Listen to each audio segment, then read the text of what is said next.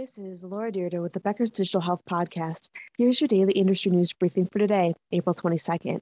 First, Microsoft is working to build technology that will make health analytics more accessible to healthcare organizations. Microsoft's Azure Health Data Services, a platform as a service offering designed to support protected health information in the cloud, partnered with global analytics software company SAS to improve data integration by using industry data standards available in Azure, including fast healthcare interoperability resources. Azure will embed the AI capabilities of SAS Health to provide more efficient and secure ways to exchange health data. 2. Charlotte, North Carolina-based Novant Health opened an innovation hub lab on April 21st. The Novant Health Innovation Lab is a centralized location for exploring new technologies and solving challenges that Novant staff present, the health system said. The labs will engage Novant providers and staff as well as vendors and community partners to create tools and programs that improve care and access to care.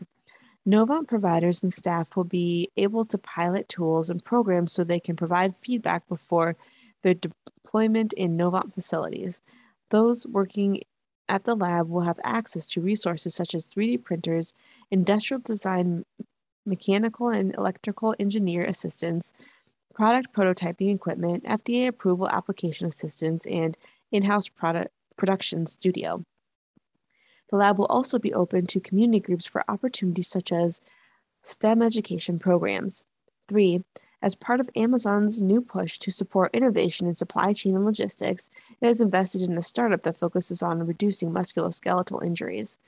In an April 21st press release, Amazon announced it was launching a $1 billion Industrial Innovation Fund to encourage new ideas and solutions in customer fulfillment, logistics, and supply chain and the creation of new technologies.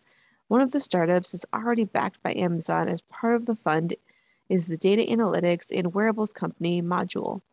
It's developing wearable safety technology that includes real-time safety alerts and recommendations with the aim of reducing common workplace injuries like strains, sprains, and musculoskeletal disorders.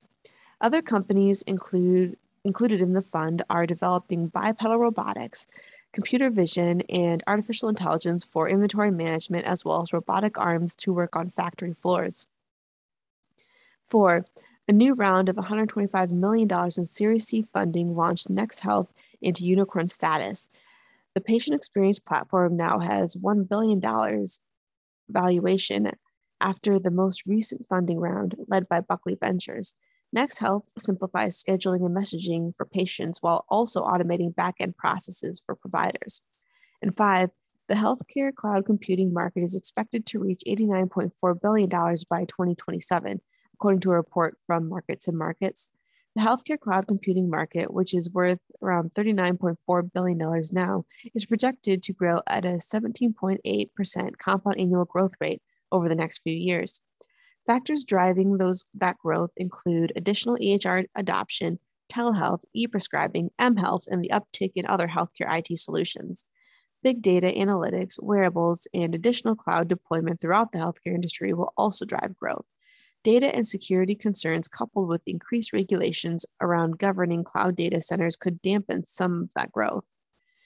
Healthcare providers make up most of the cloud computing market at 79.2%, and that sector is expected to grow at a compound annual growth rate of 19.2% through 2027.